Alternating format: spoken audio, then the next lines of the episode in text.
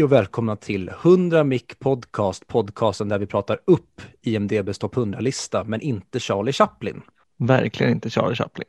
Vi görs i samarbete med Moviesin.se och jag heter som vanligt Viktor och med mig som vanligt har jag Också mig, Fredrik.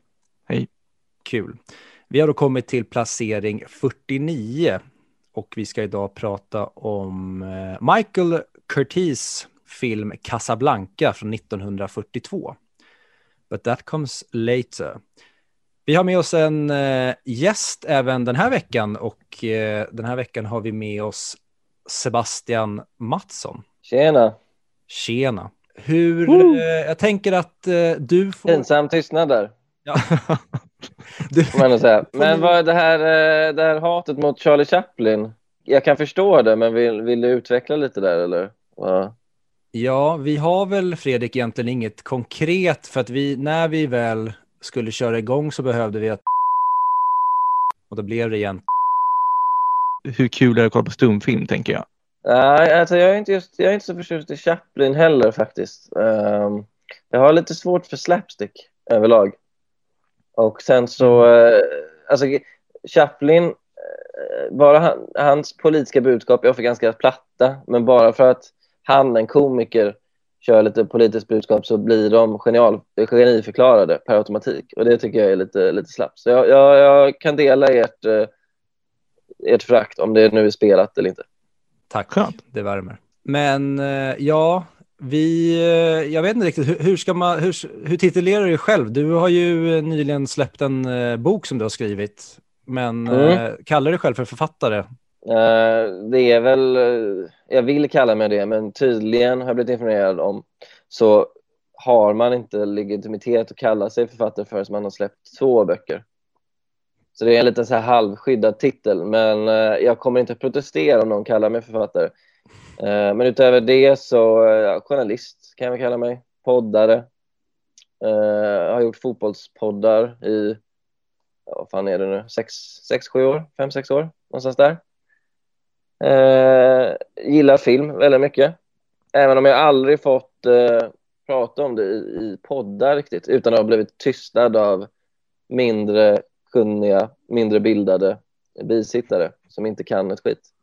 Så det blir kul att snacka film mer. Mm. Har du blivit tystad av dem? Nej, men de har ju liksom inte... Alltså så här, det är mer att jag, jag, inte så att de säger tyst, nämn inte den filmen, men det är att jag säger ja, ah, det är precis som i filmen X.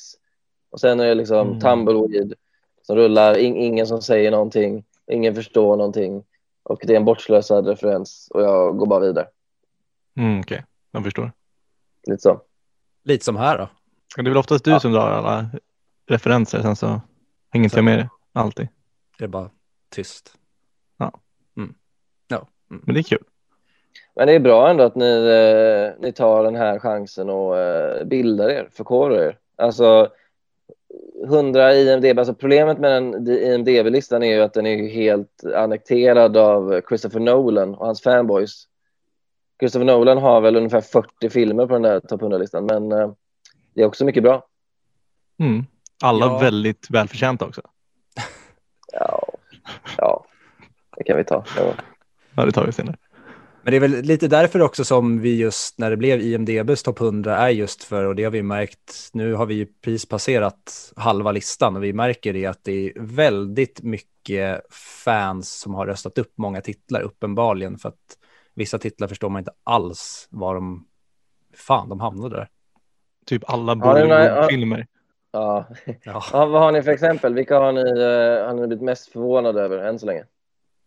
Jag måste nog säga, det var tre Bollywoodfilmer och där förstår jag mm. på grund av att det finns en stor befolkning i Indien att den har att de filmerna finns där, men för mig som är helt oinvigd när det kommer till Bollywood, för mig är det som att någon driver med mig för att stundtals så tycker jag att det är helt bedrövligt. Mm. Ja, jag håller med. De är ju fruktansvärt dåliga. Det är en plåga att se dem. Problemet med Bollywoodfilmer, jag har bara sett en, men det är att de har, eftersom alla filmer är tre timmar långa och ska liksom vara för hela familjen så har de alla genrer i alla filmer. yeah. Så alla filmer är action, romcom, eh, musikal, slapstick, eh, eh, porrfilmer i princip. Alltså de har alla genrer i samma film. Och det är ju det är vansinnigt tycker vi västerlänningar. Verkligen, fan bestämmer för någonting eller skär bort hälften i alla fall. Ja, jag håller med. Alltså det är Ja. väl det, kan du komma på någon Fredrik som du tycker har varit helt galen om vi tar någon västerländsk film? Nej, det är ju snarare oftast, jag förstår ju varför de är på listan, men jag håller inte med om att den ska vara på listan. Det känns som att jag kommer få hat av eh, Sebastian nu när jag nämner typ Reservoir Dogs. Eh, nej, alltså jag, jag är Tarantino-fan. Jag tycker han har gjort mycket bra. Men eh, jag tror inte den skulle vara på min topp 100 heller. Men man väger väl in också hur nyskapande den var. Och hur nyskapande hans berättande var. Det är där det svåra kommer till hur man betygsätter de här filmerna. Framförallt när vi gör det. Ska man bedöma hur gärna jag vill kolla på den nu eller ska man kolla på vilka trender den satte egentligen? Vilka nya Ja. marker rörde den sig på? Ja, jag, jag fattar det. Alltså jag, när jag gör mina egna listor för mig själv, då väger jag inte in, och det gör väl ingen, man väger väl inte in hur banbrytande det var, kanske. Sen kanske man väger in hur banbrytande man själv tyckte att det var, vilken jävla upplevelse det var att se den här filmen när man var 16-17 liksom. Uh, men nej, eh, historiska meriter är väl ingenting man ska ha i något personligt som en lista över favoritfilmer. Nej, men det, det känns som att många blir färgade av det när de sen ska sätta betyg på att vi komma till när vi pratar om Casablanca också kanske eller Mm. Citizen Kane eller liknande. Många tycker den är bra. Och den tyckte den var en jättebra film. Sen så vill man vara lite synastisk och sen så gillar man den mer än vad man egentligen hade gillat den. Om man inte, Så, om det inte ja. hade haft det ryktet tror jag. Tycker jag är kul. Jag har faktiskt sett den med Marcus Tapper. Ja. eh, min filmhatarkompis. Och han eh, gav den ändå en 3 av 5. Vilket jag tyckte var ganska överraskande. Det tycker jag ändå är, eh, jag hade förstått om han satte ett av fem eller fem av fem, men just att han sätter en ljummen, ett mittenbetyg, det är ändå intressant. Nej, men jag tycker nog alltså så här, jag tror, jag har svårt att se, jag fattar inte ettor och femmor. För att det är en ganska basic, bra historia. Alltså den är inte så konstig. Alltså det är inte så här en Ingmar Bergman-film eller en Tarkovsky-film, utan det är ganska så här straightforward eh, story om en man som liksom blir förstörd av girighet. Det, det, det tycker jag inte, den är inte, så, den är inte så svår att följa med eller hänga med i och, och fatta. Nej, nej jag raljerar med? inte. Men jag menar bara att ofta så brukar det vara att antingen så ställer sig folk och säger att det här är det mest fantastiska som finns, eller så blir det att efter två minuter ser man när personen bara vill plocka upp mobilen och sen så har den inte hängt med och så säger den bara, ja men den var svartvit gammal och det suger. Ja, ja. jo sådana finns ju. Men de, de får man bara skjuta av som min chef brukar säga. Han får inte tycka. Ja. Ja. Okej Sebastian, nu är det dags att köra den här leken då. Den klassiska fuck, marry, kill som jag antar du känner till reglerna på. Jag känner till reglerna. Jag har aldrig kört det med filmer, men det ska bli kul. Mm, jag har fyra exempel här. En är mer regissör också, men allting sker då metaforiskt gentemot Ja, ja, skapelser. ja, det, det är Ja. ingenting fysiskt såklart. Nej. Vissa har missuppfattat, men skitsamma. Okej, de, de första tre, då får du välja mellan Sagan om ringen, Star Wars och Harry Potter. Eh, dödar Harry Potter. Uh, där tycker jag faktiskt, det, det var ganska lätt för att jag, jag gillar Harry Potter-böckerna, jag läste ju dem när jag var tonåring. Filmerna tycker jag ofta är, är rätt risiga. Det är alldeles för mycket fanservice, de försöker få in alldeles för mycket i, i, i, i filmerna. Så filmerna får liksom inte, det får inte plats i filmerna. Filmerna håller alldeles för högt tempo och det blir inget djup och ingenting. Mm. Eh, så det blir antingen Mary, jag tror jag fuckar Star Wars. Eh, för det är liksom mest action medan Ringen är liksom en film man vill bli gammal med och dela ett helt liv med så jag gifter mig med den. Mm. Eller filmer om du förstår vad jag menar. Nej, exakt. Nej, men jag, jag håller med. Det är Ja, kul. För Men döda Harry det Potter, det är, det är ganska snabbt. Har inte nästan alla dödat Harry Potter varje gång, Viktor? Jo, men det är också orättvist att jämföra just de Ja. tre tycker jag verkligen, för det är ju två som, alltså just Sagan om ringen och Star Wars som universum. Men det har vi pratat om att de har haft avkommor som har sabbat väldigt mycket, men just om man ska ta originaltrilogierna så är det ju på en helt annan nivå än Harry Potter och Harry- Harry Potter-filmerna lever ju mycket på världen mer än om man ska kolla på dem som filmer. Det är det alternativ som, gör, som, är, Så man kan slåss mot, mot de två. Ja, det skulle vara kanske, nej, jag vill säga Term. Det, är problem, det finns ju många jättebra filmserier, men ehm, alltså Star Wars har ju så många filmer i och för sig, men jag tycker typ så här, Terminator, 1 och 2 är svinbra, Alien 1 och 2 är svinbra, Aliens som den heter. Eh, jag tycker ju om båda Blade Runner också, men det är ju inte riktigt samma Mm. sak kanske. Ja, nej, men jag fattar vad ni menar. Okej, de här tre. Transformers 2, Det besegrades hämnd. The Hobbit Ja. 3, fem, Femhäradslaget eller Star Wars Ja. 1 i mörka hotet. Jag, jag dödade Transformers, det var ju lätt. Mm. Michael Bay kan ju fara åt helvete. Jag tror inte jag har sett Transformers 2. Men det spelar inte stor roll. Uh, Okej, det är antingen Episod 1 eller Hobbit 3. Ja, Hobbit 3, alltså det är klart att Hobbit-filmerna har sina brister men de är ju betydligt bättre än Episod 1. Så episod 1 har ju sig, episod 1 tänker man ju mycket oftare på. Jag tänker mycket oftare på Qui-Gon Jinn än vad jag tänker på något ur The Hobbit-filmerna. Qui-Gon Jinn tänker, tänker jag ganska ofta på. Och Darth Maul.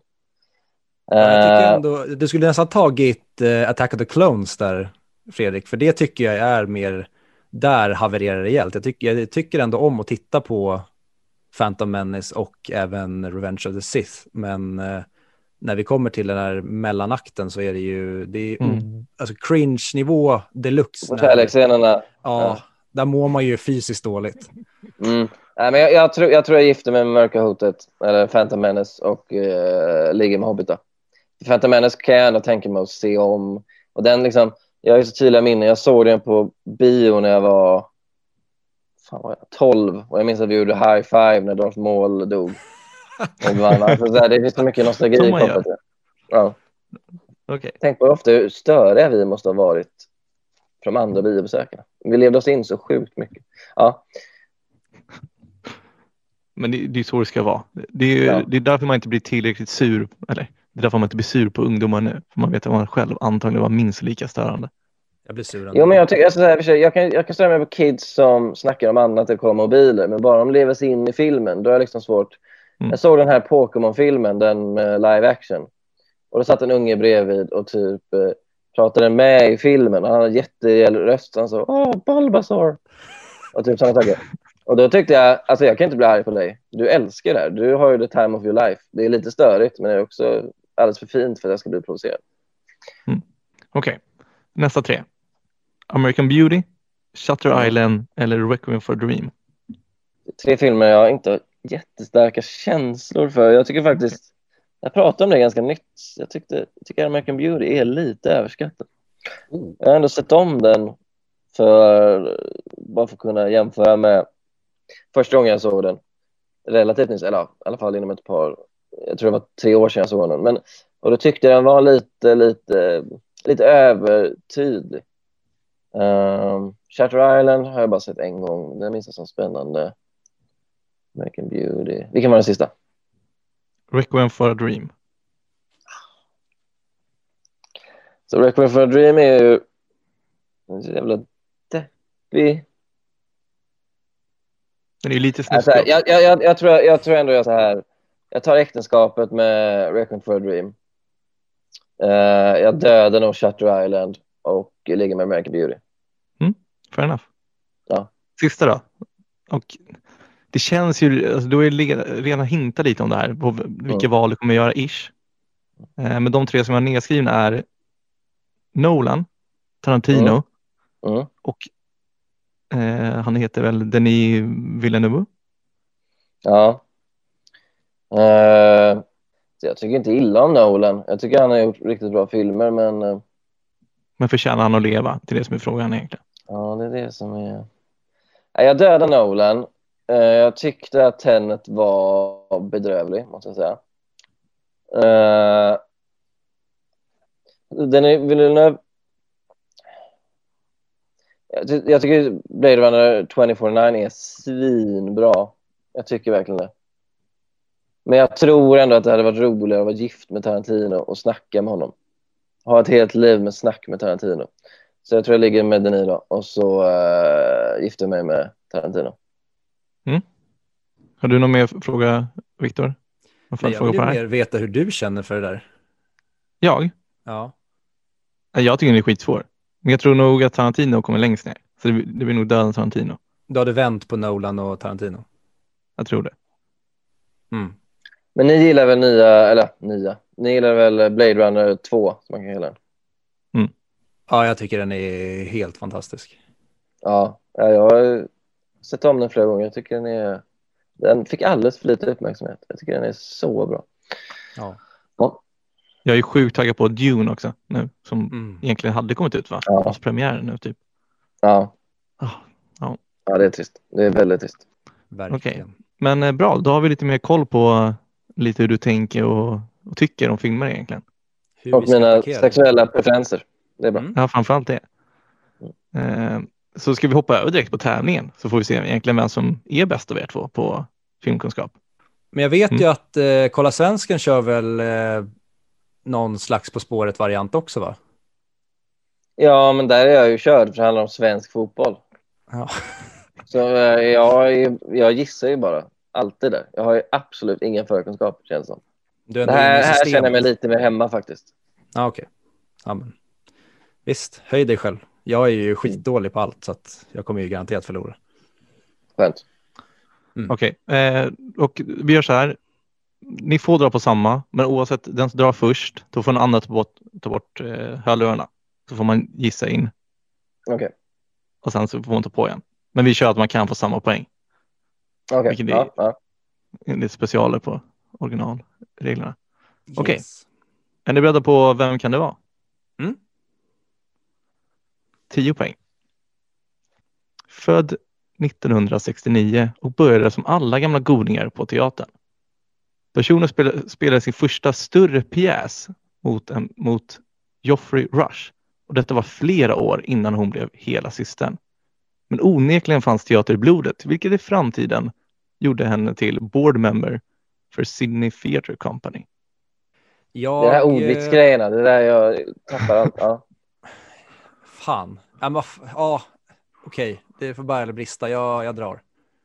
Ska jag ta av hörlurarna då? Ja. Jag gissar på... Okej. Mm. Perfekt. Ja, jag är med. Jag är med. Okej, åtta poäng då. Vår underbara skådespelerska gjorde sitt första stora interna- internationella genombrott som både Englands och Irlands drottning. Vi smeknas som The Virgin Queen. Fuck! Röv. Hon har vunnit två Oscars och tre Bafta. Och inte helt otippat kanske att se henne med en blå jasminscarf när du springer på henne i hennes hemstad Melbourne. Eh, men jag drar. Mm. Eh, det låter som... eh, Jag läser klart de andra för de som lyssnar som kanske inte har tagit det så här snabbt. Okej, sex poäng. Hon delar inte bara ring i verkliga livet med sin make utan har även haft en ring i filmens värld. Dessutom har hon varit med i en Scorsese-film tillsammans med Leo, ja, Leonardo DiCaprio. Om inte det vore nog så har hon varit med och gjort om Oceans Eleven fast minus tre och med nya kön. Vad skulle ni förresten säga att det är för kött i en katt? Eller är katt blandkött?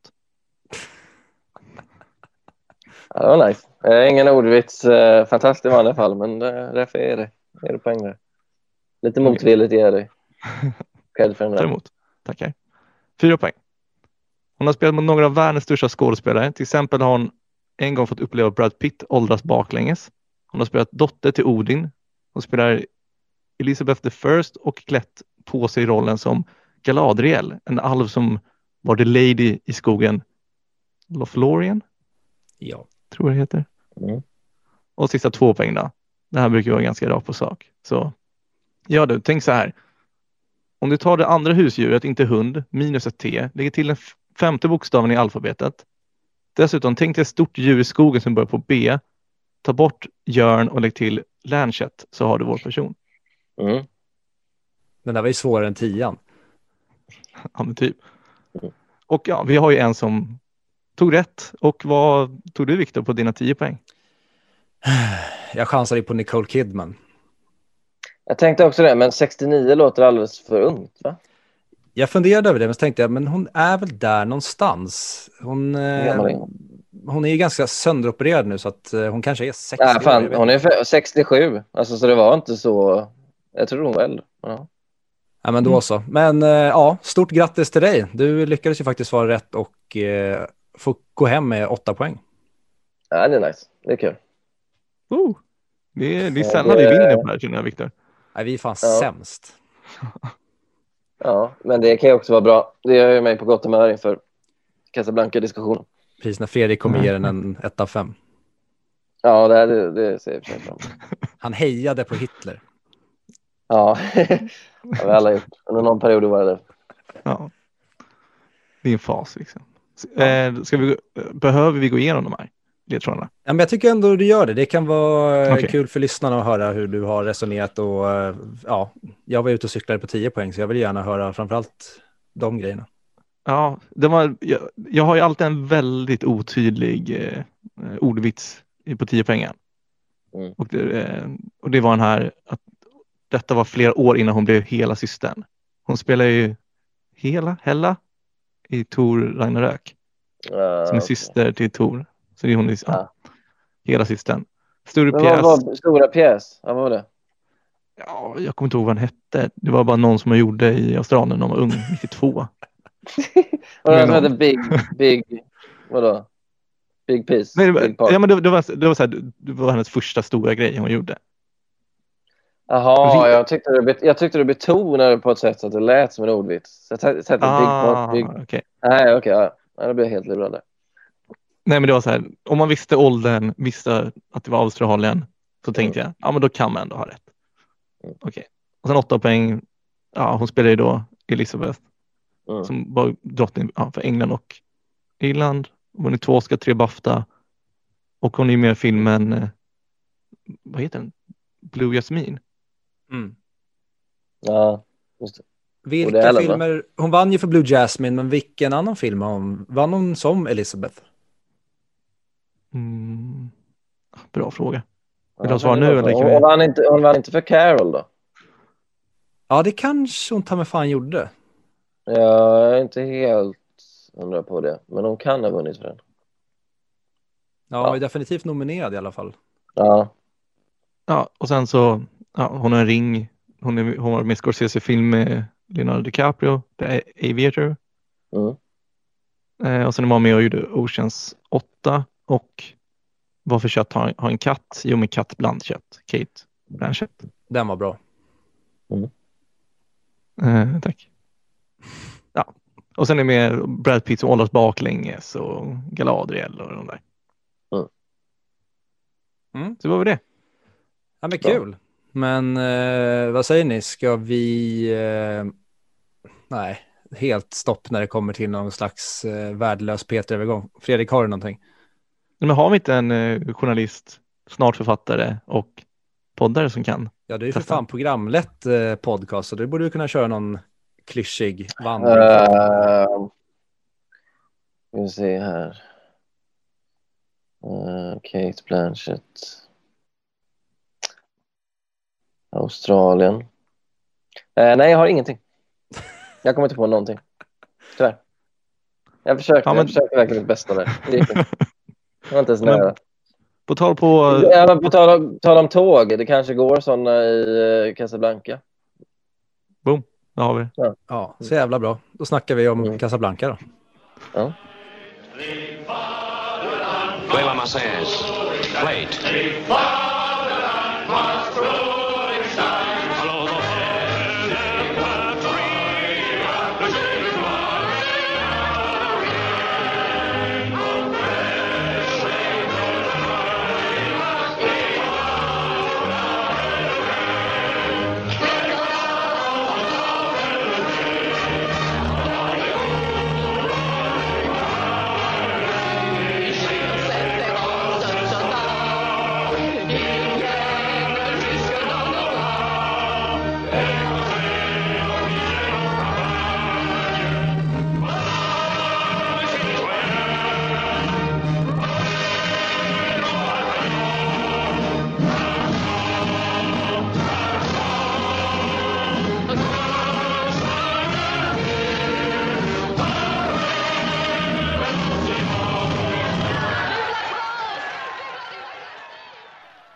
Och eh, ännu en vecka så har vi lyckats ta oss hela vägen fram till filmen. Och den här veckan ska vi då prata om eh, Michael Curtis Casablanca, kanske den mest klassiska filmen genom alla tider. Den kommer då 1942 och är eh, inte skriven av Jeffrey Epstein, men den är skriven av, jag tror att de är bröder, Philip och Julius Epstein. Och eh, jag kan börja med att fråga, för att det inte ska bli eh, strul. Sebastian, hade du sett den här filmen innan du såg den inför det här avsnittet, eller såg du den ens inför det här avsnittet? Uh, nej, men som av en slump så hade jag sett den för en vecka sedan. Mm. Så jag behövde faktiskt inte se om den för avsnittet och eh, jag har ju sett den innan. Jag, jag, vet inte om vilken gång i ordningen det här var. Kanske tredje eller fjärde skulle jag säga. Så det är ingen film jag har sett 20 eh, gånger.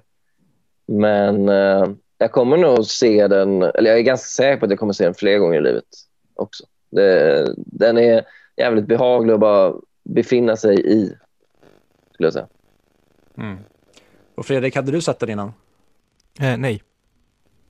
Kul, det ska bli jävligt intressant att höra vad eh, du tyckte om den sen då. Du brukar ju vara den som eh, då och då är arg på de lite äldre filmerna som vi ser, men du har ju också blivit väldigt mycket mer förlåtande ju längre vi har eh, kört den här podden. Ja, jag vill börja förstå charmen mer också tror jag. Bra, skönt. Du börjar bli hjärntvättad som oss andra. Mm. Sinast, som jag kallar det. Ja, du, eh, har, eh, har du med det på CV nu? Ja. LinkedIn högst upp. Bra. Då kan vi lika gärna lägga ner den här podden, för var enda jag ville. Mm. Nej. Men eh, Sebastian, vill du dra en eh, premiss kanske för de som inte har orkat se den här väldigt gamla filmen inför avsnittet? Absolut. Uh, den utspelar sig mitt under uh, andra världskriget. Precis innan USA gav sig in i det. Alltså den utspelar sig, alltså i och med att det är december 41 så är det ju dagarna före Pearl Harbor. Så USA är ju fortfarande typ neutrala. Eh, den utspelar sig då i Casablanca som är, ska vara en neutral ort. Och där har vi Rick, Humphrey Bogarts karaktär, som är en, eh, en café eller barägare. Uh, som är, han är ganska så här uh, härdad av livet. Han är skönt cynisk och eh, säger hela tiden I'm only looking out for number one, alltså att han bara bryr sig om sig själv. Men så anar man ändå att det finns en romantiker och en principfast person där någonstans under den här hårda ytan.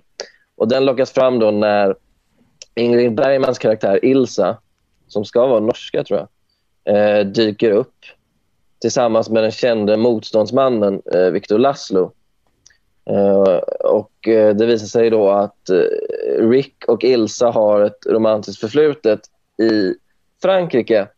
Men att hon övergav honom där för att hon var gift med Victor Laszlo och trodde att han var död men hade fått reda på att han i själva verket levde. Han hade rymt från ett koncentrationsläger och hade bara, det var bara tysk eh, propaganda att han hade dött. Han levde i själva verket och var redo att återförenas med henne. Och då övergav hon eh, Rick, som hon älskar, för att återförenas med Victor och Laszlo. Då.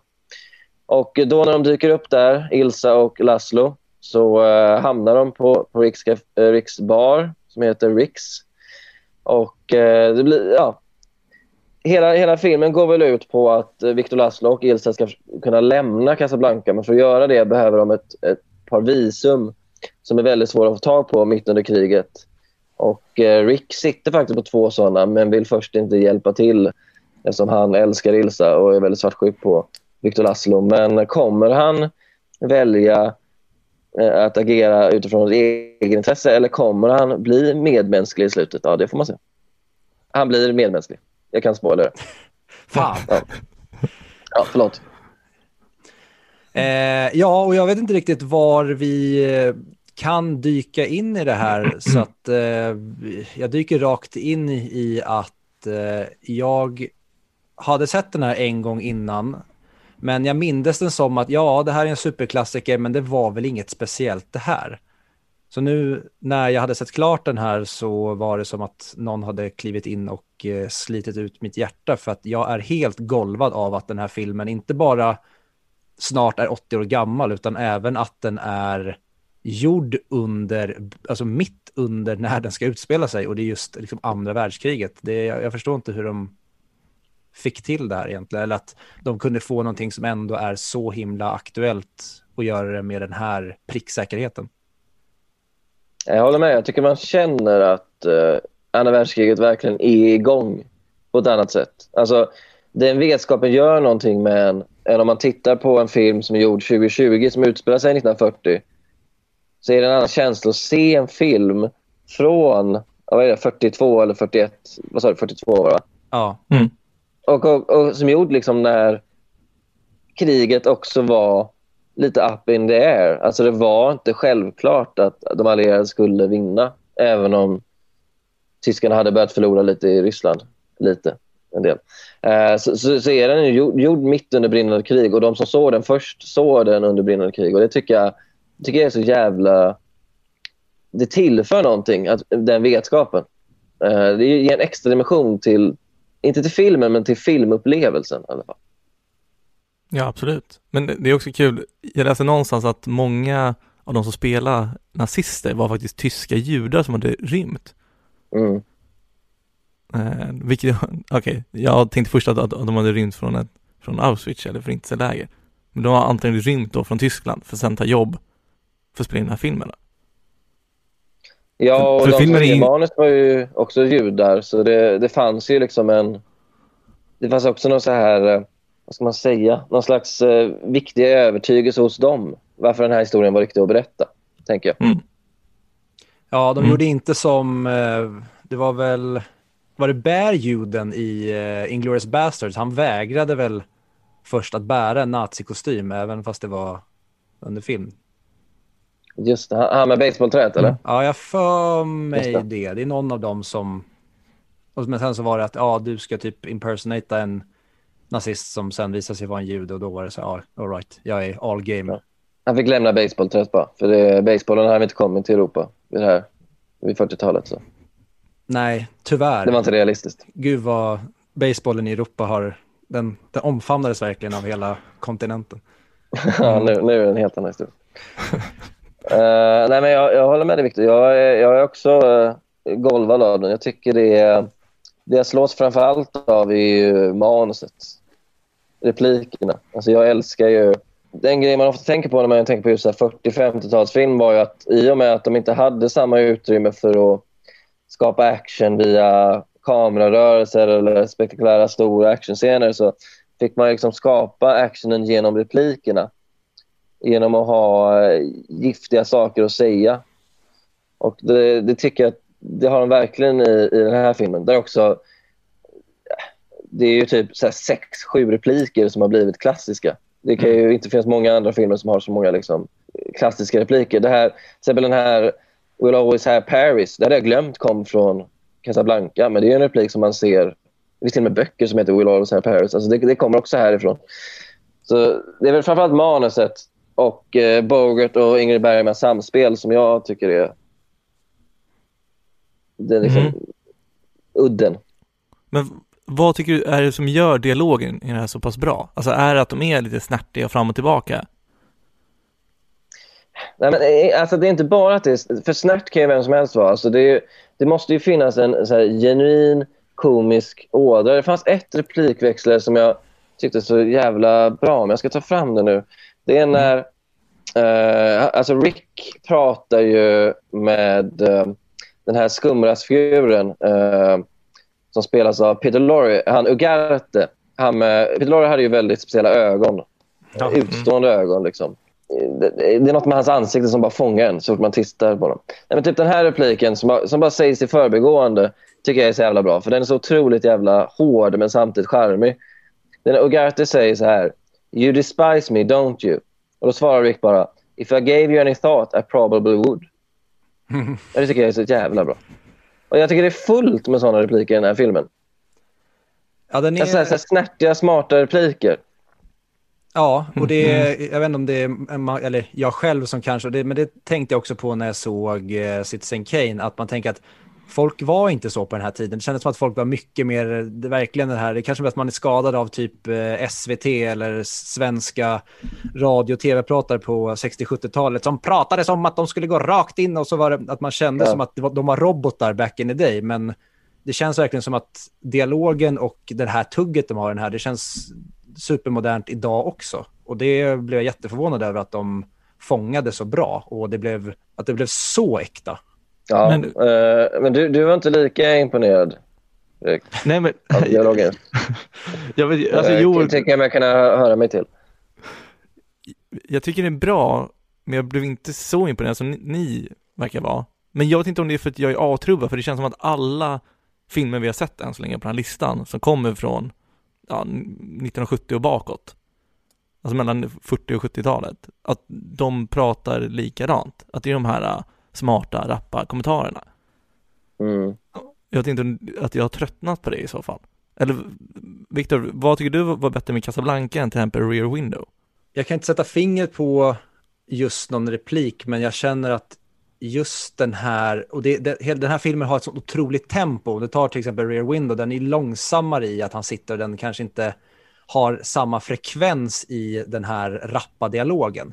Men den här filmen har så otroligt högt tempo samtidigt som den aldrig känns som att den skyndas. Och ändå känns alla karaktärer, om du tar bara en scen då vi, den här ryska van, bartendern, när de till exempel, eh, den här scenen Mm. med när en nazist och en, det är väl en fransk soldat va, som ska bli serverad och så blir det nästan handgemäng så att Rick får byta emellan. Och allt det som händer där, jag tänkte att Mm. nej, och nu när de ska börja slåss här och um, den ryska bartendern är inblandad, det känns som att allting skulle kunna bli så styltigt och cringe och kännas så fejkat, men det blir aldrig det. De, det känns som att de hela tiden, och det tror jag är liksom Curtis, att han ska ha verkligen supercred för det, att han spelar verkligen rätt tempo i det här hela tiden. Och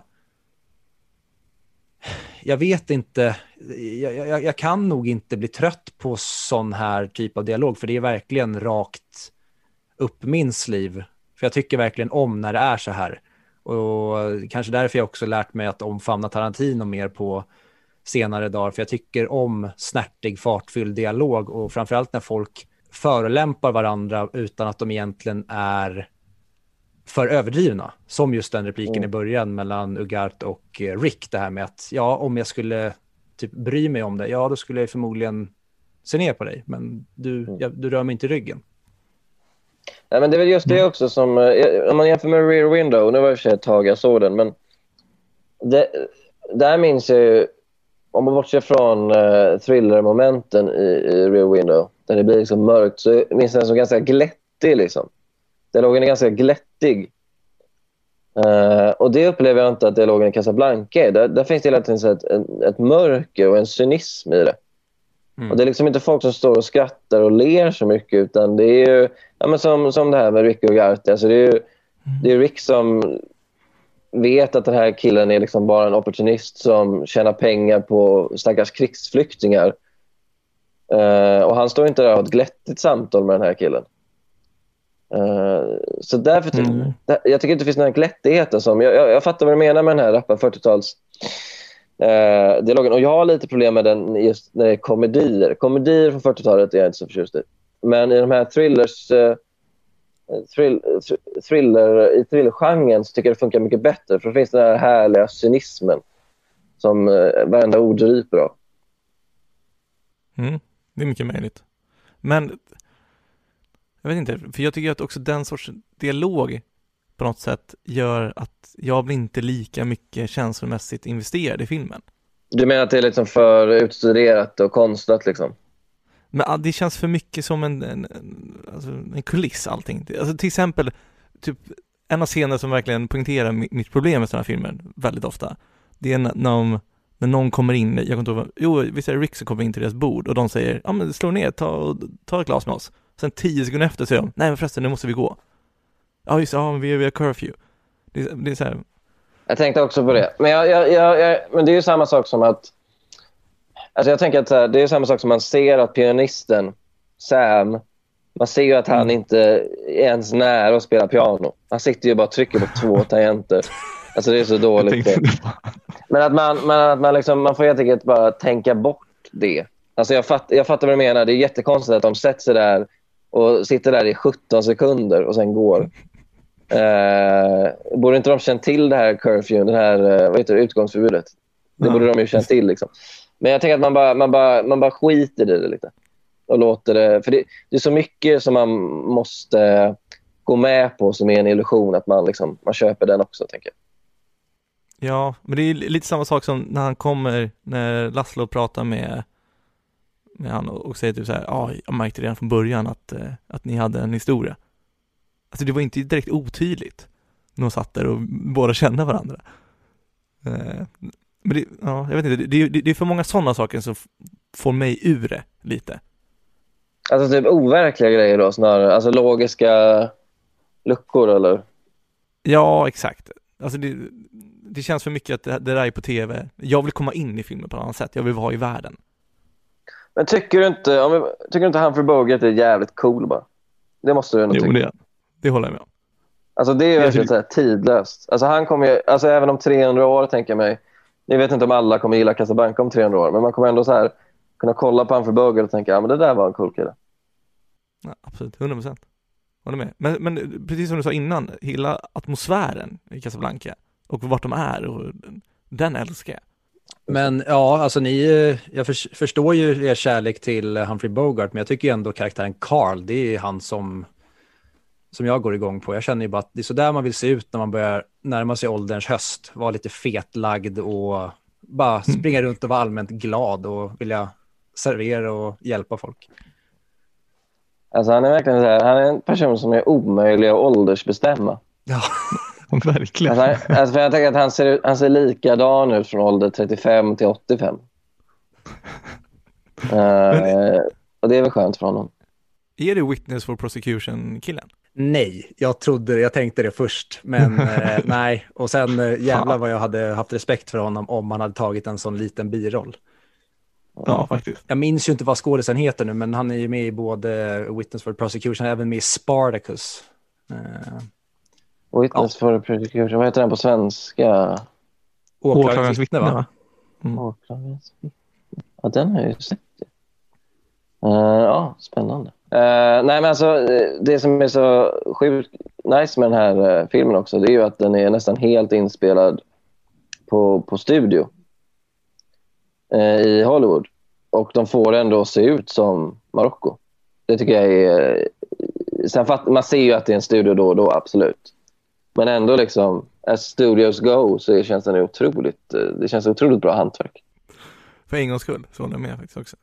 Jag älskar ju, jag älskar storyn samtidigt som jag hatar den. Jag inte hatar, men jag är inte lika, den känns lite för simpel men det är också det som är charmen med den. Jag älskar idén på att, på att alla måste åka till Casablanca för sen åka till Lissabon för sen ta sig till USA.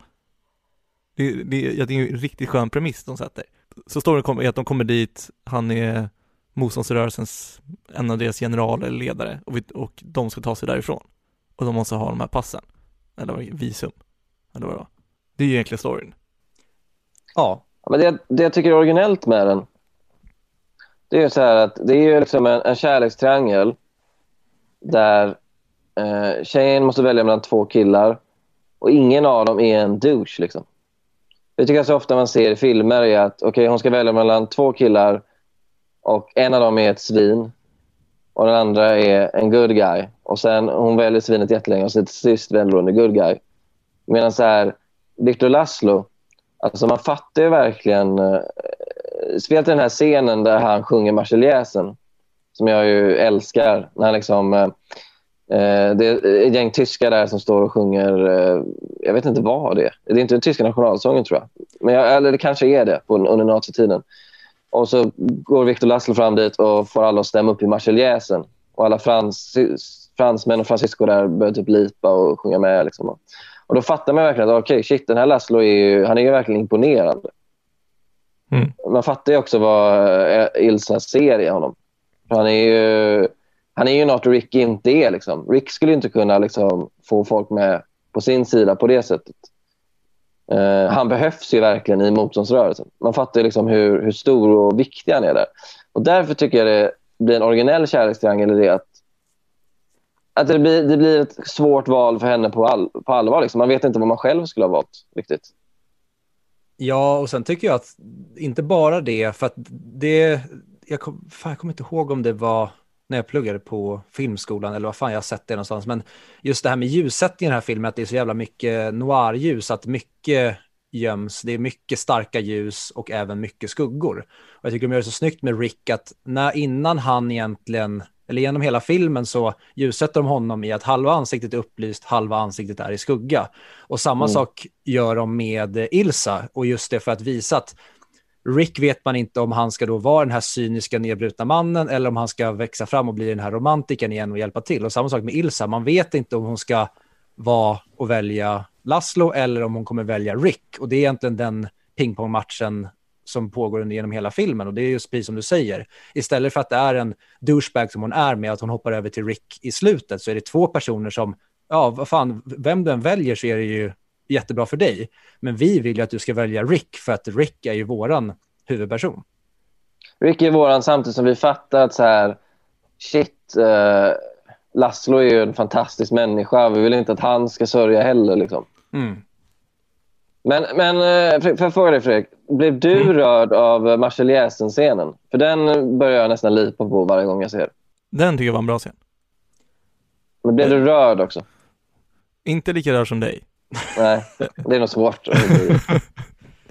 Jag känner, nej men alltså, jag tycker ju alla egentligen scener de sjöng i den här var väldigt bra. Ja. Framförallt, det var väl i början när hon sjunger, hon som jobbar där, jag vet inte om hon var med någon mer, med spelade gitarr och sjöng. Då tänkte jag mig verkligen att det känns som att alla sådana här låtar de sjunger i de här äldre filmerna, de är så jävla bra. Alltså om jag hade gått till en pub och hon hade stått sjungit, jag hade ju aldrig gått därifrån. Nej, jag håller med. Medan när jag var på julfest eh, med Expressen som var Hoffmaestro som de hade tagit in. Det, det känns som en viss klasskillnad. Ja, ja, Jag kan dissa Expressen nu för jag jobbar inte där längre. Det var en katastrofbokning. Måste jag säga. Det känns som fel Ja. typ av genre att ha om man kanske ska ha någon slags eh, samtalsaktigt. Det känns som Hoff- Hoffmeister, det menar alla senare på natten har eh, tagit eh, vad heter det? LSD och bara ska köra stenhårt. Det känns inte som någon slags middagsband. Jag tror eh, det var många sälj... Jag tror säljarna arrangerade festen. Mm. Och säljare, nu vet jag inte om någon av er säljare, men jag säger det ändå. Säljare har ju sämst smak i hela världen. På allt i livet skulle jag säga. Men de hade också, det var också Hoffmeister var inte så här, det, Hoffmeister började med att säga hallå Schibsted. Vi var i Bonnier. Aj. Det, här, det, det finns två stora medieföretag i Sverige och ni väljer. Det, det känns inte så svårt att hålla reda på vilket som är vilket. de tänkte det här är 50-50, vi kör bara. Hoffmeister, alltså, vilka nollor. Är Eh, alltså, Hoffmeister är, Hoffmeister är liksom motsatsen kulturmässigt till Casablanca. Liksom. Lika bra som Casablanca är, lika dålig är Hoffmeister. Ja, eller så är det, var de genier, de visste precis vad de sysslade med och ville bara uppröra. Ja. Det såg inte ut så. Det såg, det såg ut som att de var genuint förvånade. Jaha, är det inte det här? Idiot. Är starkt jobbat. Ja. Kul. Men okej, men om vi tar det här. Det finns många citat från den här filmen som har blivit en stor grej efteråt, som är minnesvärda. Eh, vi brukar alltid prata om, när vi har sett en film, om så här, en riktig YouTube-scen. Ja. Som, är- typ som dockningsscener i Interstellar, är en riktigt bra YouTube-scen. Fan, Matt Damon har sprängt eh, deras rymdbas och så ska Ja. då Cooper, huvudpersonen, han ska docka till den samtidigt som den, är så här, den typ har exploderat och den snurrar och faller ner i atmosfären. Så måste han börja Mm. snurra och docka i samma Mm. ja, hastighet som den Det, låter, det här låter bekant. Mm. Eller typ Ride Out With Me, scenen i Sagan om ringen, Helms Deep. Nej men det är så här, de kan man sätta på och kolla på dem i tre fyra minuter. Har den här filmen någon sån scen, tycker ni?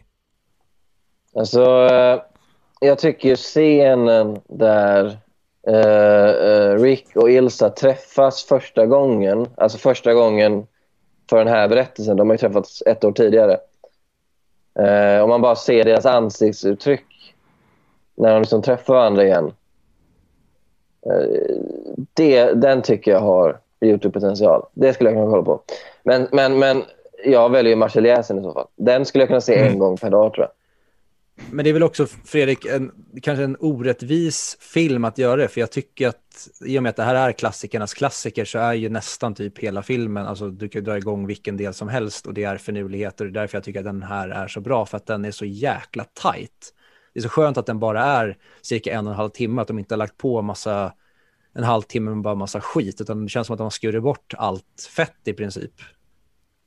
Ja, exakt. Den här filmen känns mer som en så här helhetsupplevelse snarare än när vissa filmer, om säg Transformers som bara vill ha en cool scen, vi tar en till cool scen, vi tar en till cool scen, sen finns inget samband.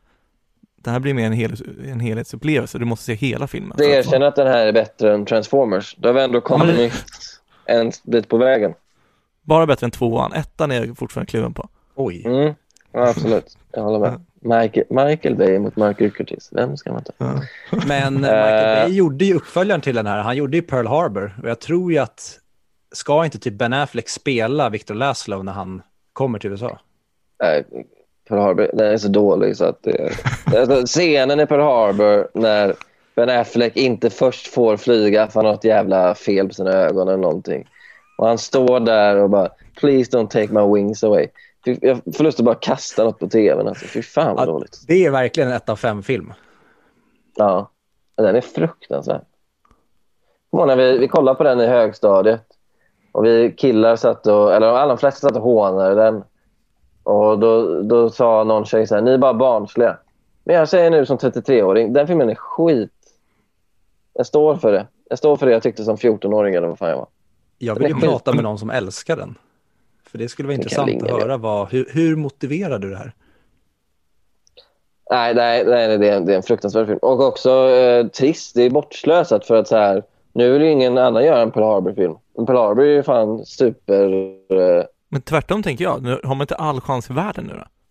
Ja, men folk tänker så här, ah, men det har gjorts en Pearl Harbor-film. Next. Och så går de vidare till nästa historiska händelse. Tänker jag ja. liksom. Ja. Gud, ja. Men det tycker jag också... Nej, men alltså, ja, ja, slutscenen också. Jag tänkte att beginning of a beautiful friendship. Den skulle mm. jag också kunna se på, på Youtube, tänker jag. Och också när han spelar uh, As time goes by. Yes. Alltså, jag, tycker det är ganska, jag tycker det är ganska Youtube-vänlig film faktiskt. Ja, Ändå. det tycker jag med verkligen. Och jag, om vi går tillbaka lite till just Pearl Harbor-grejen eller det här med att, det, det, är så skönt att hade den här filmen typ gjorts idag, då hade det varit att Viktor Laszlo, han hade koderna som skulle stoppa Hitler och att Viktor ja. måste överleva till varje pris. Det är så skönt att det inte är det så viktigt i det här, fast han är en ledare i den här. Det är skönt att det ändå finns egentligen, det, det primära är kärlekshistorien. Vem kommer fly med Ilsa? Är det Viktor eller är det Rick som kommer dra? Vem kommer de välja? Det handlar mm. inte om ska Hitler vinna eller ska Hitler förlora? Allting hänger på vad som händer i Casablanca, för det känns det verkligen som att det hade gjort ju närmare samtiden vi hade kommit. Nej, men jag håller med. Och det, det är också något som ringas in, uh, något som, uh, som Rick säger i, mot slutet. När han säger så här, uh, It doesn't take too much to see that the problems of three little people don't amount to a hill of beans in this crazy world. Mm. Alltså så här, vi är, I slutändan är vi bara tre människor och världen håller på att gå under. Alltså det är ett världskrig och tio, alltså miljontals människor håller på att slåss för livet. Liksom. Men, och det här är egentligen en ganska liten del av det. Och man, man, jag tycker verkligen man får den intrycket av att, man, eh, av att det är en story som pågår i någonting mycket större, en mycket större kontext. Andra världskriget är hela tiden närvarande i filmen. Även om det pågår en, en, en kärlekshistoria så, så, så är liksom, den större konflikten är hela tiden där bakom dem. Och Det tycker jag, det tycker jag är också eh, fogas in så jävla snyggt med de här, eh, nu kommer jag inte ihåg vad de heter. Uh, men det finns ju en, en, eh, två, ett, fly, ett flyktingpar från Bulgarien som är ganska unga. Som liksom så här mm. dyker upp då och då. Och som sen till sist så hjälper, då blir jag också nästan lipa när Rick låter henne, hans, hennes kille vinna pengar för att de ska ha råd att köpa visum. Alltså det, det är också, det är ganska, om man kollar liksom effektiv minuttid de spenderar i filmen så kan det inte vara många minuter alltså, som de är i bild eller pratar. Men det är ändå någonting som jag tycker verkligen berör en, deras, deras öde, liksom, de här två flyktingarna från, från Bulgarien. Mm. Och Det visar också så hur de får in det här andra världskriget, att det hela tiden är, är närvarande. Ja, Mhm. och man, man tänkte inte på det då i början, men när de står där, också gorgeous shot, när kameran pannar genom alla som står och tittar på flygplanet. Sen Ja. inte känns lika trovärdigt att ger just där, den vinkeln när man vänder och filmar planet som de tittar på. Men den kändes väldigt, väldigt modern när de pannar över alla som står och glor på planet och just då att man zoomar in på de två så säger de det. Tänk om det är vi som är på det där planet och sen som du säger att när de väl sen får hjälpen så blir man så jävla glad. Ja, man älskar ju Rick då alltså. Man älskar ju Rick när han bara kliver in och är softy. Ja, men han är De så jävla bra. pengarna. Han är så bra antihjälte. Jag får som lite så här hans solo-vibes av honom. Att han Ja. vill inte hjälpa till för att världen har vänt honom ryggen och han är egentligen cynisk och nedbruten. Men där inne så finns den här hjälten och han till slut bara steppar upp och gör precis det som man vill att han ska göra. Och han gör till en sån Ja. jävla extrem grad. För jag glömde hur slutet faktiskt var. Så när han utför den här grejen på slutet och hur bara Curtis utför det i sin hur han bara sätter ihop det här slutet är så jävla bra. Och Mm. även om man tar då um, Claude Rains eller vad, vad han nu heter, så spelar eh, Louis, ja. exakt. Och där tänkte jag också att nej, men det kommer ju sluta med att det, blir, det, det är han som är, han kommer vara i maskopi med eh, tyskarna. Och sen så visar det sig Ja. att nej, han var ju också bara en good jävla guy och så slutar det med att de går iväg och säger den här klassiska repliken tillsammans och då känner jag nästan att jo men vad fan lägg på en halvtimme när de egentligen bara går och snackar skit för det vill jag ju se nu. Man vill ju se en idiot abroad fast med de två. Ja. När de reser jorden runt. Det är det man vill se. Det är lätt betalat för. I regi av Michael Synd att de båda varit döda i typ 60 år. Ja, men Ben Affleck och eh, Matt Damon Nej, spelar och så regisserar eh, Michael Bay. Samtidigt som de, de så här, Michael Bay köper även rättigheten till Casablanca och datanimerar in Matt Damon och Ben Affleck. Och så, gör, och så blir det som med Star Wars att man inte kan hitta de ursprungliga. Så, så här, Humphrey Bogart blir helt utraderad. Det är liksom bara Ben Affleck. Om jag en dag blir lika nedbruten och cynisk som Rick, då kommer jag pusha allt jag kan för att Michael Bay ska utföra det här. Ja, han skulle lätt göra det. Han, han har så lite respekt för filmkonsten, Michael Bay, så han skulle lätt göra det. Han vill bara spränga saker och göra effekter. Sen är han nöjd. Sen skiter han i allt annat. Ja, fy fan. Fy fan. människor han, har väl ingen, han kan väl inte ha någon lista på uh, topp 100, va? Nej, jag, Eller har han fått in The Rock där på något jävla sätt? Nej, jag tror den ligger runt så här typ 7,5 eller något sånt där. Men jag tror att det är hans högst rankade. Ja, nej, jag kommer inte på något annat av honom som är som inte är godkänt på grund av att man är snäll mot honom typ. Men jävlar vilken bra score den har, The Rock. Det får man ändå göra. Ja, men det är en bra Ja, film det- tycker jag. Ja. För att vara Michael Bay, är det- absolut. Då är, då är man Ja, Okej, men men- jag, jag har också en fråga för det. Vad gör du? Heilar du? Jag håller i väggen. Hej, Han hejade på Hitler. Ja, jag är på Hitler. Ja. Kul, det, det blir testet i varje gång nu eh, det är en film som handlar om andra världskriget. Då vänder vi på det att okej, vem som det här, vad heter det, Barney Stinson-teorin, att han hejar på Mm. bad guy, han hejar på Darth Vader och Cobra Kai eller vad han heter i Karate Kid. Varför lyckades inte nazisterna? Vad var det det gick fel? Varför lyckades de inte outsmarta Rick? Men är det inte, är det, inte det att de, eh, de trodde för mycket på hans uh, cynism? Liksom? Uh, I och för sig, han, han, vad fan heter han, eh, tyska uh, majoren? Uh, Strasser. Han är i och för sig hela tiden misstänksam mot Rick och tror att Rick har någonting. Men han, uh, Louis är ju hela tiden övertygad om att Rick bryr sig bara om sig själv. Liksom. De har inte riktigt fattat Ricks komplexitet. Att han också har den här softy-killen i sig. Det är, väl, det är väl det. De kan liksom inte tänka sig en person som både är god och ond. De tänker alldeles för uh, binärt. Ja, Därför misslyckas de. lite eh, som eh, Adolf körde. Fan, hade, hade Hitler varit lite mer komplex, då, då tror jag han hade pull it off, det där han försökte med. Jag tror det. Han var ju ganska simpel, Hitler. Man ändå säga. Ja, Mm. han visste vad han ville och sen var det bara rakt in i kaklet. Ja. Jag tänkte på en grej.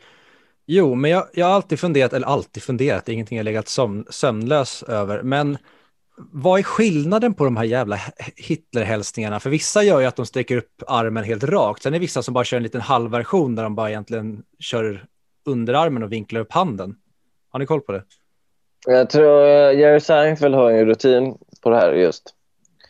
Eh, och han säger att den ena då är mer en högtidlig, som man gör ja, när man träffar Hitler till exempel. Och eh, den andra är mer någon man gör på kontoret, lite slappt sådär. Eh, vad jag vet så är Jerry Seinfeld inte professor i historia. Eh, så jag vet inte om det här är vidimerat så att säga. Men det är i alla fall hans förklaring. Men det känns Mm. som att idag så är det ändå, det är komiker och influencers som sitter i eh, tv-sofforna och ger fakta så att vi får väl lita på Jerry Seinfeld. Han är väl professor i nazistisk historia med dagens Ja. mått mätt. Ja, skulle jag säga. Skulle jag säga. Ja, vi säger det. Vi slår fast det. Men okej.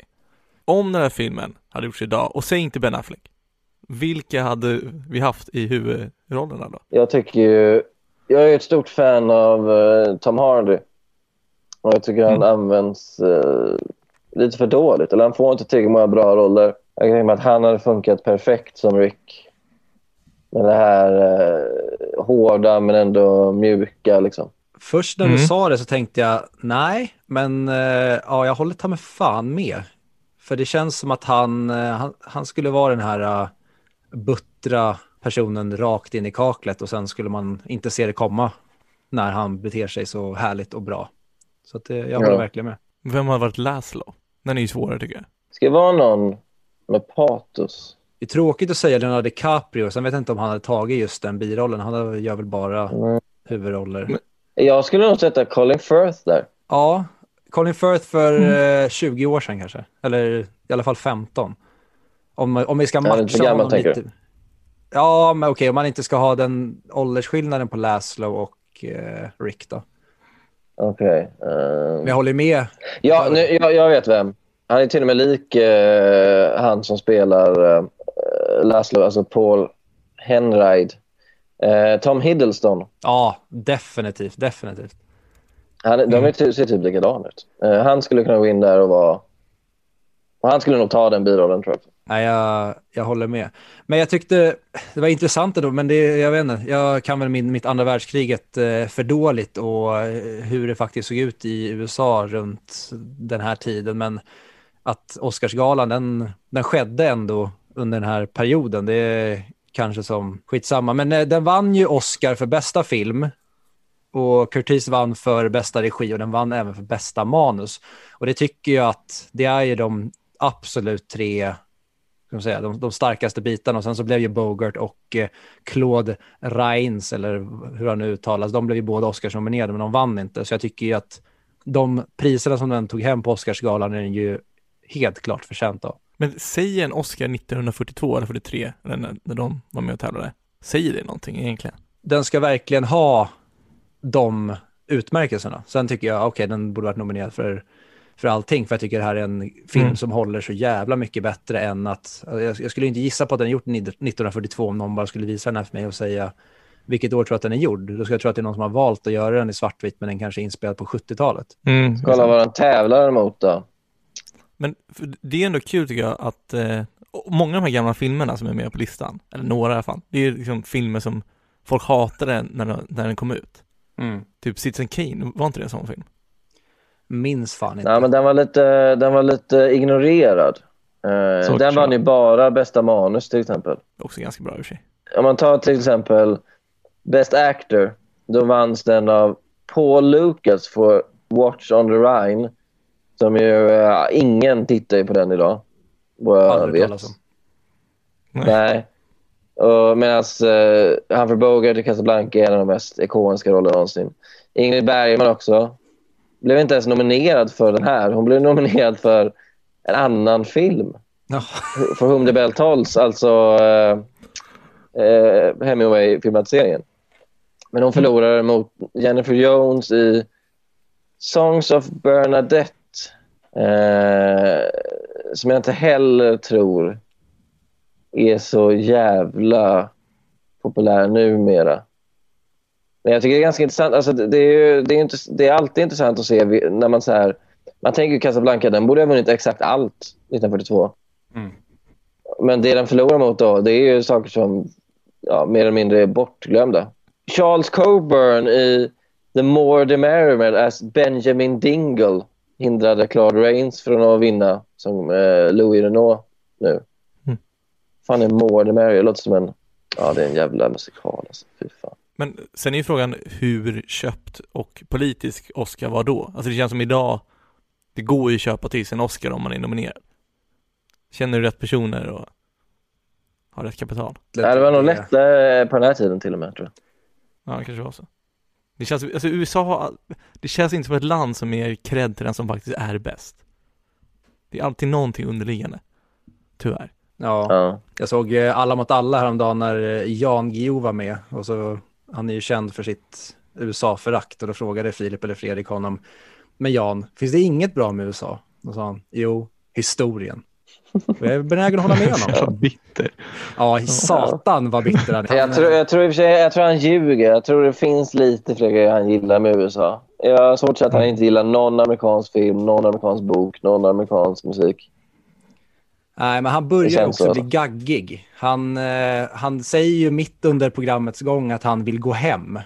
För att han, eh, hans hjärna är inte vad den brukar vara. När eh, Alex Schulman som han tävlar med vänder sig till honom för svar och så Ja. kan han inte, eller han har haft fel typ tre frågor i rad. Då börjar han bli så här grinig som Ja. en barnunge. Extremt osympatisk herre. Ja. Jag vill gå hem. Ja, Jag måste kolla på den. Nu, Jag vill förresten höra lite kritik från er två om den här filmen, om ni har något. Ja, det är väl kanske in, i inledningen där Eh, när en nej, men person det blir jag ska- skjuten. ja. Så är det väl att eh, det, det blir inget skotthål utan det är som att något hopp- hoppar upp och biter honom i skinkan när polisen skjuter honom.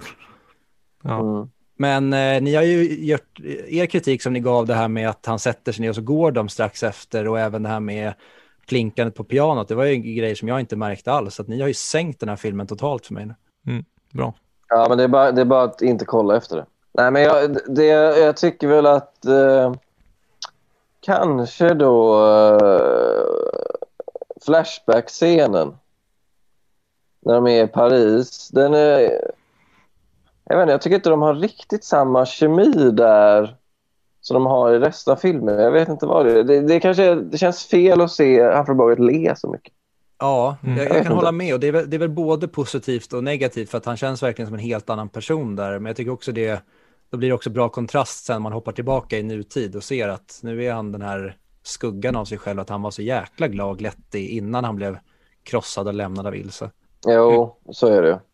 Men sen också där, alltså, det är väl det som man tänker på att det åldras sämst. Det är de här eh, montagegrejerna när de kör bil och så. Man ser bakgrunden. Och, Ja, det är ju alltid en grej med 40-talsfilmer att det är liksom inklippta bakgrund. Det, det är ju det man tänker att det ser mest plojigt ut.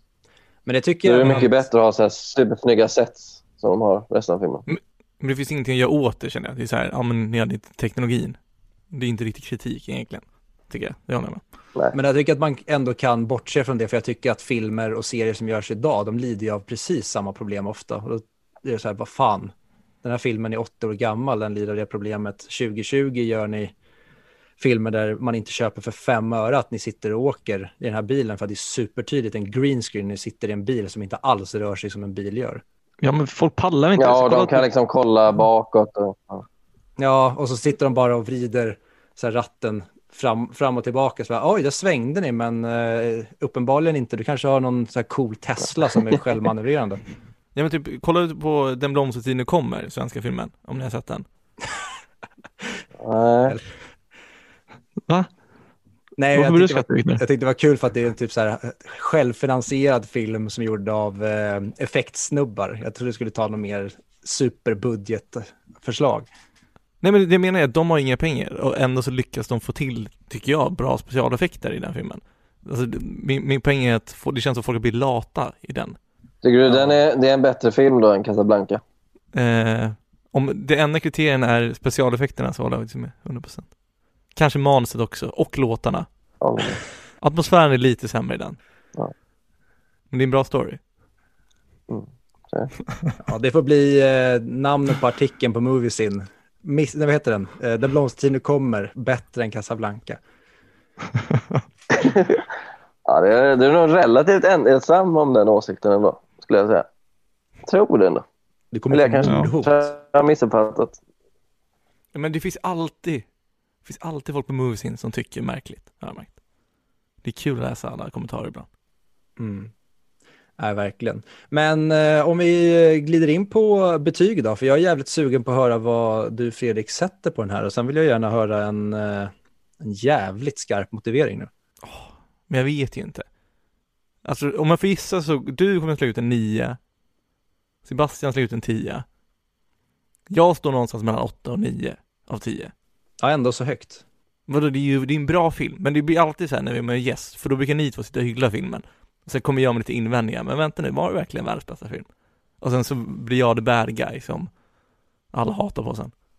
Det var bra. Som håller fram den eh, egenproducerade katastroffilmen Den blomstertiden kommer som överlägset ett av de stora mästerverken i filmhistorien. Ja, men Ja, det- nej, jag då, då blir det faktiskt bad guy. Det blir bad guy. Ja, men det känns lite som ni tar det ur, kontext. Men det, vi, vi behöver inte gå in på det nu. Eh, egentligen nej, men jag, kommer, jag, jag, jag, jag sätter en, en, en, tia just för att jag tycker att det är... Alltså, i, gör man en film med den här plotten, i den här genren, eh, den här tiden, så det är, jag har svårt att se att det går att göra bättre bara. Plus att det är också en film jag kan tänka mig att se minst en gång per år. Och jag tror jag kommer må jävligt bra av att se den. Alltså jag mådde jävligt bra av att så- se den nu. Liksom. Så, jag- jag- ja, alltså, jag, jag, vet jag vet inte om den hamnar på min topp 10-lista någonsin.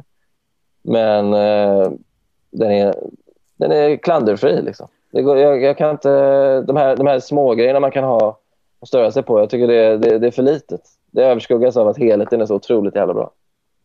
Men var skulle du sätta in den på, om du fick välja då, på IMDBs topp 100? Och både om du blandar in dina subjektiva känslor, men även om du bara skulle försöka se den som en så objektiv film som det bara går. Var tycker du att den hör hemma? Det är ju svårt ju. Um, men den måste ju vara minst topp 30 tycker jag. Jag tror nog det. Sen har jag filmer som jag känner starkare för rent personligen, som jag sett flera gånger. Liksom. Pearl Harbor. Ja, men jag, jag kan, eh, topp 30 och att den möjligen skulle kunna klättra uppåt. Alltså komma ännu högre. Men minst topp 30. Har du sett I'm thinking about ending things? Sebastian? Nej, jag har funderat på att se den ganska länge. Jag har bara inte riktigt ko- kommit mig för det. Okej. Gillar du Kaufman? Jo, Typ. det gör jag. Sen har jag aldrig liksom... Jag tyckte om alla hans filmer, men jag har inte blivit förälskad i någon av dem, tror jag. De är alltid för mig så här fyra av fem. Jag märker att det är riktigt bra. Men eh, jag blir inte 100% fångad, skulle jag säga. Nej, men för mig så slutar jag nog på en 8-10 den här gången. Jag fick inte samma kärlek som ni har beskrivit hela tiden till alla ka- karaktärer. Jag vet inte om jag måste se den igen då för att kunna få den kärleken. Och då kan det mycket möjligt bli en 10. Men jag vet inte, det, det, jag kommer inte in i filmen. Den sitter inte kvar hos mig.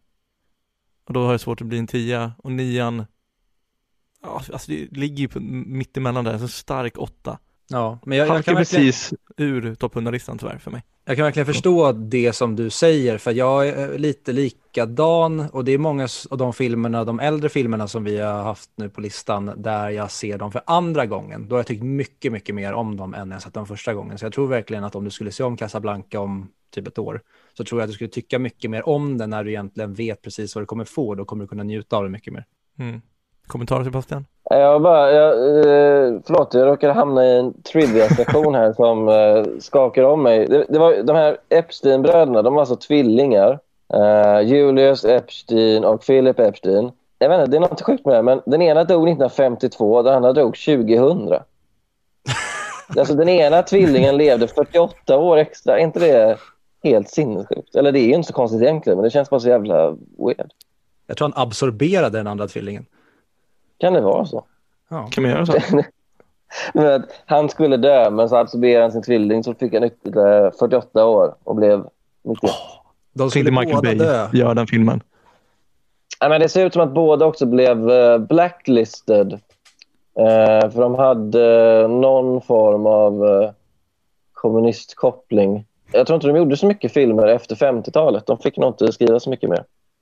Mm. Så det är, det är trist. Och den ena var ju död också. Så han, Mm. Eh, men jag, jag, jag, tror, ja, men jag tror definitivt att den här filmen kan växa, växa på dig, Fredrik. För alltså jag, eh, jag, första gången jag såg den var jag nog inte heller lika tagen som jag varit de andra gångerna. Och, eh, Jag tror också att man, när man ser en film och den föregås av så mycket hype och så mycket snack och som klassikerstatus så är det liksom svårt att ta till sig den helt och hållet första gången.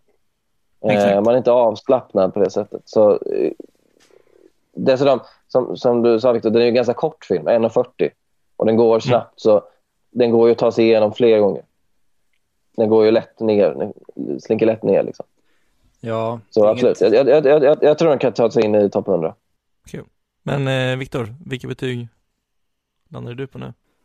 Jag trodde att du skulle vara rätt ute med 9 av 10, men eh, nej, den, jag tycker att den här filmen är helt jävla fantastisk och jag blir svinsugen på att återbesöka den. Jag eh, var så jäkla imponerad av Citizen Kane när vi såg om den nu, när vi pratade om den i det avsnittet, men nej, ja. Det är tråkigt att vara så jävla mainstream, men jag förstår ju verkligen varför det här är klassikernas klassiker. Den, är, den har verkligen den, jag tycker inte det spelar fel egentligen någonstans för mig. Jag satt bara imponerad av hantverket och åldern på den genom, rakt igenom. Det blir en 10 av 10 och ja, jag tycker att den hör hemma där den är på listan. Den bör, bör ligga runt 50 placering. Men det är ingen, det är ingen personlig favorit än, men eh, det kanske blir det med åren. Men eh, innan vi rundar av, Sebastian, har du någonting som du vill göra reklam för till våra sju lyssnare? Eh, ja, alltså är det någon där ute som är intresserad av eh, fotboll så kan ni lyssna på min podd. Kolla Mustafi, Kolla Svensken. Uh, ingår i Kolla Svensken-sfären. Eh, men ni kan söka på Kolla Svensken på Apple Podcast så hittar ni den. Och gillar ni vass dialog så har jag i alla fall försökt skriva ganska vass och rapp dialog i min bok Balladen om Kalle Klick som uh, utspelar sig på en uh, kvällstidningsredaktion. Så eh, det är väl de två tipsen skulle jag ge. Från min. Den har jag hört mycket bra om faktiskt. Kul, kul att höra. Mm. Den ska bli eh, storfilm Hollywood. Michael Bay tyvärr. Jag kunde inte säga nej.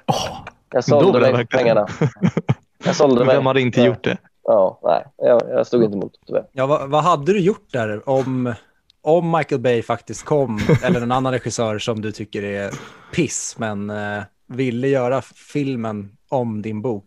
Hur ställer du inför sånt där? Säljer du din själ eller har du integritet? Jag vill tro att jag har integritet, men det, det som är bra med eh, att liksom vara att ha skrivit en bok som sen gör en film av, det är att man, det har man sett ganska många författare som sen går ut i efterhand och säger ah, det där var skit, jag hade ingen kontroll över det. Och då faller ju inte så mycket skugga över författaren. Så om Michael Bay skulle ta den här och göra en Pearl Harbor 2 typ av den och göra den lika dålig, då skulle jag ju kunna säga ja, men vad fan. Jag hade inget med det att göra. Det var inte så att jag stod bredvid Michael Bay och liksom kunde bestämma över honom. Han gjorde vad fan han ville med sina, sitt team med 13 manusförfattare. Jag var maktlös. Liksom. Då tror jag ändå inte folk skulle tycka så illa om mig där.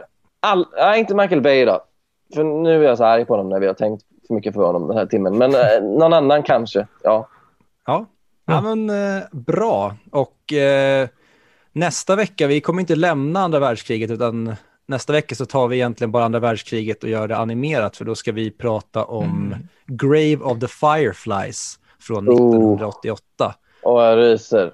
Gud vilken fin film det är. Fredrik, Och gråter den? ni inte lite när ni ser den, då är, har ni inga själar. Alltså. Tyvärr. Då är, ni, då är det över för er. Ja. Fredrik, har du sett är ni den? döda.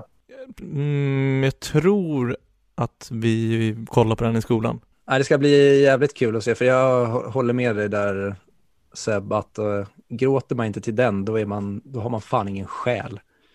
Nej. Så vi får se om eh, Mm. Vi har själar nästa vecka helt enkelt. Men den går eh, endast att hyra på SF Anytime för 39 kronor. Och jag kan säga det redan nu. Jag kommer säkert sluta med att jag blir skitbesviken nu när vi ser den nästa vecka. Men Ah, men det suger ju, för den är väl inte på engelska i originalspråk. Så då kommer vi att tvingas till att ha svensk text till den. ja, eller förhoppningsvis. Det vore jävligt kul att se med svensk dubbning. Och så är den säkert helt bedrövligt dubbad. Ja, Claes Malmberg gör alla röster tror jag i den svenska versionen. Det. Är något att se fram emot. Ja, hade jag haft oändligt med pengar då hade jag ju finansierat det nu. Se till att han dubbar. Men han ändrar Claes inte Malmberg rösten. För, dubbar Schindler's list. han, ja, han ändrar inte rösten för någon karaktär, utan han bara pratar likadant. Nej, nej, Inte tonläge heller, utan det är nästan som att han bara läser det de säger. Ja, ja fy fan. Men han hade gjort det. Han hade sålt sig själv. Garanterat. Nej, men skitkul. Eh, Stort tack för att du gästade. Det var skitkul att ha med dig. Mm, Det var skitkul. att komma. Jag önskar er lycka till med er eh, vidare resa genom filmhistorien och längs den här eh, rankingen. Tack så mycket. Hälsa, hälsa Nolan på vägen. Ja, definitivt göra. han har ju en och annan titel. Det är, det är väl typ bara 48 Nolan-filmer kvar. Okej, 47 Ja, men- eftersom det är of the Fireflies, men han kanske var med och subregisserade den. För vi har ingen Kubrick kvar va? Nej, tyvärr. Är synd. Saknar honom redan faktiskt. Mm, jag med.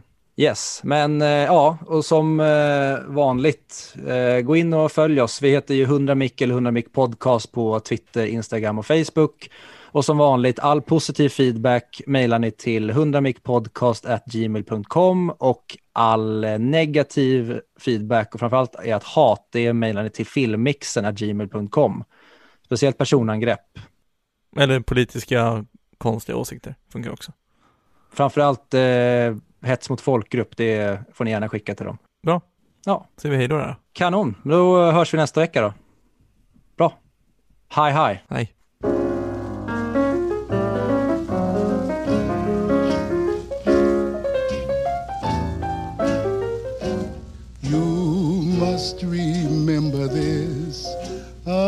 Kiss is still a kiss. A sigh is just a sigh. The fundamental things apply as time goes by.